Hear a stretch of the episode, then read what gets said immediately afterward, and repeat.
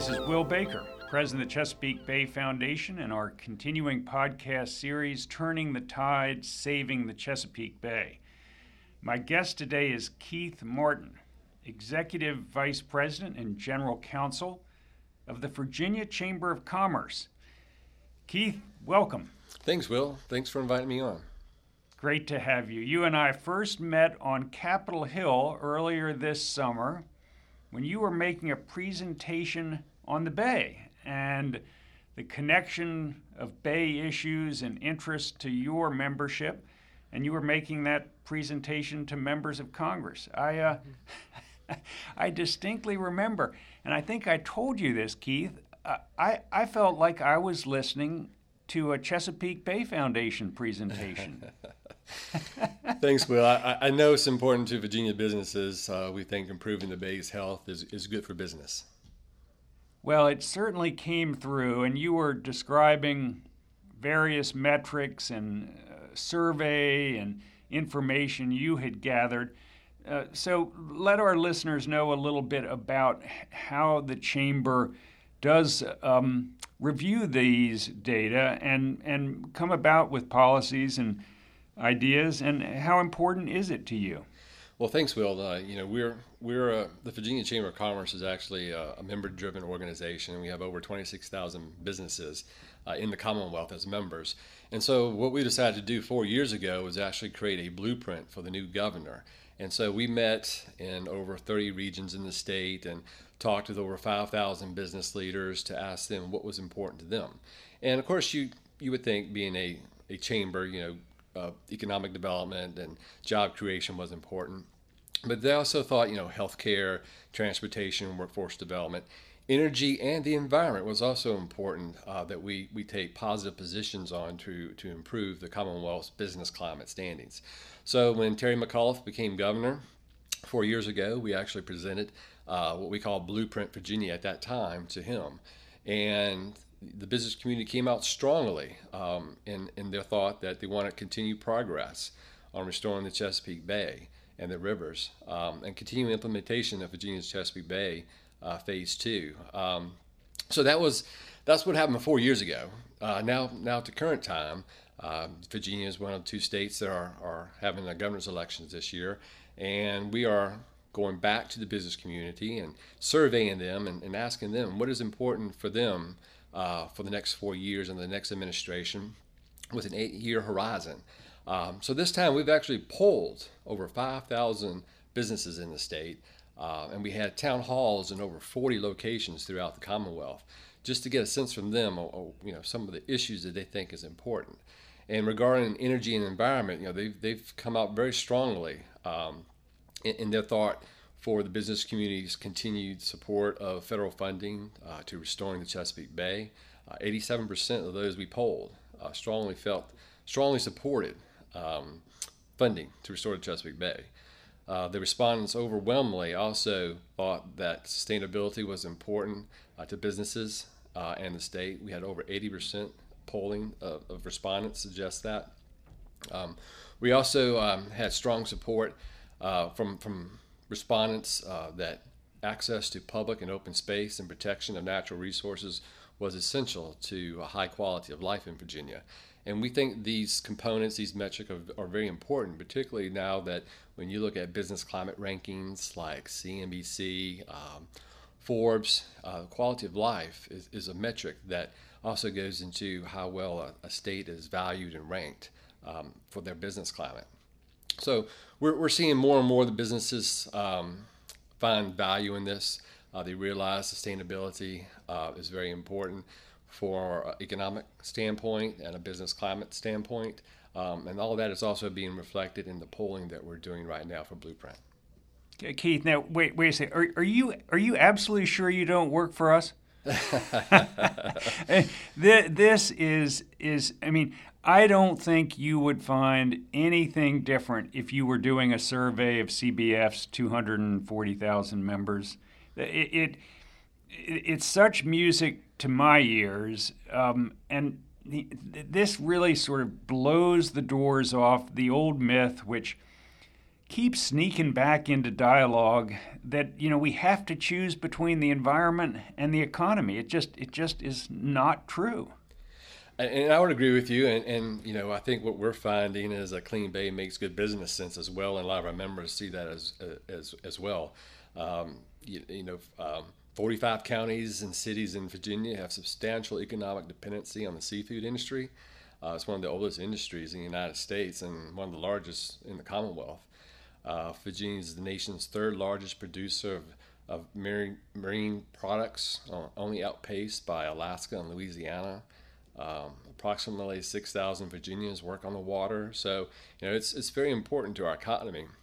And you might just think, well, of course, you, you might see that on the eastern shore of, of, of, Virginia, but in our polling, it also reflects very well in southwest Virginia, south South Virginia, and Shenandoah Valley uh, also. So there is a business case to be made for, for the, a healthy, uh, clean, sustainable Chesapeake Bay. And, and of course, tourism as well is a huge economic driver. It is. Fishing, boating, tourism, um, agribusiness, all very important um, to our economy. I remember very early in my career, I was giving a presentation, and one of the uh, uh, people in the audience stood up, and he was a CEO of a local uh, company, and he said, "You know, the bottom line is so important to all of us. It was a was a largely business community." But he said, we all go home at night. We all go home on the weekends and we take off our business clothes and we enjoy where we live here in Chesapeake Bay country for all the attributes the bay and the rivers bring to us. And it, it was a, a, an affirmation then, which uh, you're just confirming over and over again. That, that we all live here and we all ha- uh, uh, participate and benefit from clean air and clean water. Uh, and and uh, what I am so impressed by is the way the chamber has documented uh, these feelings from its members and is willing to go to the new governor with them. Well, it's it's it's important to the quality of life, as I mentioned earlier. Um, it's also being evidenced in our business climate rankings. Um, the next generation of the workforce, millennials, they quality of life is very important to them, and they want to work for companies that believe that, and they want to live in areas that also believe that. So you're seeing a lot of businesses also spending time and effort um, in sustainability and, and water quality because one, they know it's important to their customers, and two, they know it's important to the workforce, the, the, the next generation of workers. When, when businesses are looking to expand or relocate, is the quality of life, the uh, availability of outdoor recreation and resources such as we have in Virginia and Maryland throughout the Bay watershed, are, are those um, elements that businesses put on their list and look at when they're choosing a, a location to expand or, or to relocate? Yes, there, there are many that do that. Um, I don't I won't say who, uh, but we have you know many members, many uh, businesses in Virginia, and you have those outside of Virginia. Amazon being one that's currently looking for you know its next headquarters. Yes, uh, it is. and quality of life is is very important to to that organization as it is to many others. But if if you go and look at some of these other um, groups like uh, Virginia Forever, uh, the Business Alliance for the Bay, just to name a few, you'll see many uh, Virginia businesses that are listed who who see these um, as as forums uh, to talk about these issues, to share best practices, um, to uh, look for opportunities for their employees to volunteer to help the community. So um, it, I would say it is very important to, to attract businesses. It's also important to attract the millennials to come to Virginia and work for these businesses. Um, and again, it's, it's important to our business climate as well. Okay, Keith, I got you open the door. I got to ask you: Are, are we going to get uh, Amazon's new headquarters, uh, East Coast headquarters in uh, in Virginia? Well, it would be nice. I know. I know the governor and localities are putting together a, a plan, but you know, a lot goes into that plan, and I think more and more you're seeing the quality of life is becoming a, a factor in decisions on where businesses are locating. Um, in, in, addition to that, you'll see many businesses that that want to be good stewards uh, of our natural resources. Um, and they're putting more time and effort in their sustainability plans to be those good stewards. Well, if you if you want me to uh, to to make the pitch for the great environment in the Mid Atlantic region in Maryland, Virginia, and specifically to the Amazon folks, you can sign me up. It'd be great for all of us. Um, now, some of our listeners outside of the Commonwealth may not know that Virginia does have uh, off cycle elections. So, this is an election year for governor.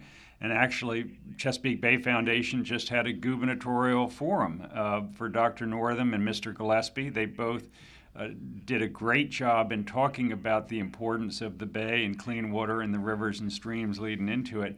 Uh, so, t- tell us how you will use this information, this survey, as you go forward. Uh, and I, I, take it you do you present it before the election to each of the candidates, or do you do it after the election to the next governor? We, we actually do both. So, our polling, we're actually providing that to both candidates right now.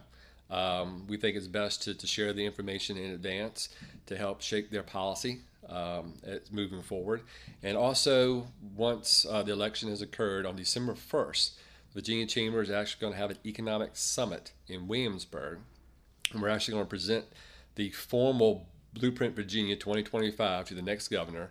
Uh, as I mentioned, you know, it's going to have the business plan, strategic plan from the business community on a variety of issues, you know, from healthcare to education, workforce, etc. But we're also going to have a chapter um, on the environment and the importance of the environment to Virginia's economic competitiveness.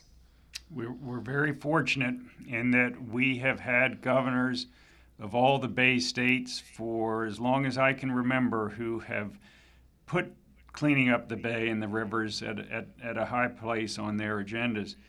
Uh, Keith, I should have mentioned you've had a long history, both at the chamber but also in serving a Virginia government. Uh, and if, if my information is correct, uh, you graduated from Virginia Tech. I, I, I, come from a UVA family, so I'm not going to hold that against you. But uh, but you graduated from, from Virginia Tech, and at age 21, were you the youngest magistrate in the Commonwealth's history? Uh, well, I was told I was the youngest magistrate, yes, uh, in, in the history. There's no documented uh, evidence or record of that, but um, there was an impression that I was at the time. I think we'll let that stand as fact. And then you went on to work in various state agencies before going to the chamber? So uh, I did. I after um, I went to law school and, and, got my master's in public administration. I worked at the Department of Planning and Budget. Um, then I worked for the Secretary of Health and Human Resources here in Virginia. I uh, also worked in various transportation agencies along the way as well. Well, great, great service to the Commonwealth, and, and now with the Chamber. Uh, bringing making making the linkage between a healthy environment and and uh, a strong and vibrant economy and, and how those two are really just two sides of the same coin when you think about it. If if you were to take either one away, it would certainly affect the other. We can't have a strong environment without a healthy economy. And the strong environment is supportive, as you've so well documented, of a healthy economy. Um, Keith, any anything else you would like to tell us about the survey, about the blueprint, about the work of the chamber, and, and the connections between the environment and the economy? Well, so far, you know, we just finished uh, doing our polling and data collection that ended on uh, August 31st. So right now, we're going through the information uh, that's been provided to us. But right now, it looks like the business community still wants to continue its support to improve water quality in the Chesapeake Bay. But they also have indicated, you know, they want to promote continued investment in water quality infrastructure and stormwater uh, infrastructure projects as well. And they've also uh, want to encourage the continued use of agricultural best practices uh, to reduce agricultural runoff, of course. And all of these and other ideas will be documented, and I say will be released on December 1st. So we look forward to providing this uh, to the next governor and working with the next administration on um, improving our environmental status um, and, and growing the economy at the same time. Well, I, you know, I, I remember being impressed um, when I heard you and when I looked at, at the website and reviewed some of the data. You, you get down to a very granular level. All the way into the needs for stormwater runoff controls and for funding to uh, promote it and to provide for it. It's, it's the only source of pollution to the Chesapeake Bay which is continuing to grow while other all other sources are in decline. So it's the next big frontier, and clearly it's expensive to control, um, not easy, but there are advances in technology which I hope will also help the economy and create jobs as more and more cities and municipalities are, are putting it in place. So there's another connection. Yes, and, and you know, of course, all none of this can get done unless we work with our partners uh, and all the stakeholders involved, um, and with the next administration to get it done. Well, thank you so much, Keith. The um, the funding coming from the federal level, we had a vote in the House just recently to take the president's budget, which unfortunately and sadly had zeroed out the 73 million for the Chesapeake Bay, and they brought 60 million back. We we think a loss of 13 million is still a real concern, so we hope the full 73 million will get restored in the Senate. Uh, and that uh, that will work its way through the processes as we get into the fall. And clearly, your information, your advocacy, your survey from the Virginia Chamber of Commerce as to the great environmental and economic benefits from this work will, will be a help and a plus for that. So, Keith Martin, uh, Executive Vice President and General Counsel of the Virginia Chamber of Commerce, thank you so much for getting together today and uh, giving us your thoughts. Thanks, Will. I appreciate the invitation. For the Chesapeake Bay Foundation, this is Will Baker, our continuing podcast series, Turning the Tide Saving Chesapeake Bay. Be sure to tune in and listen every two weeks for a new podcast.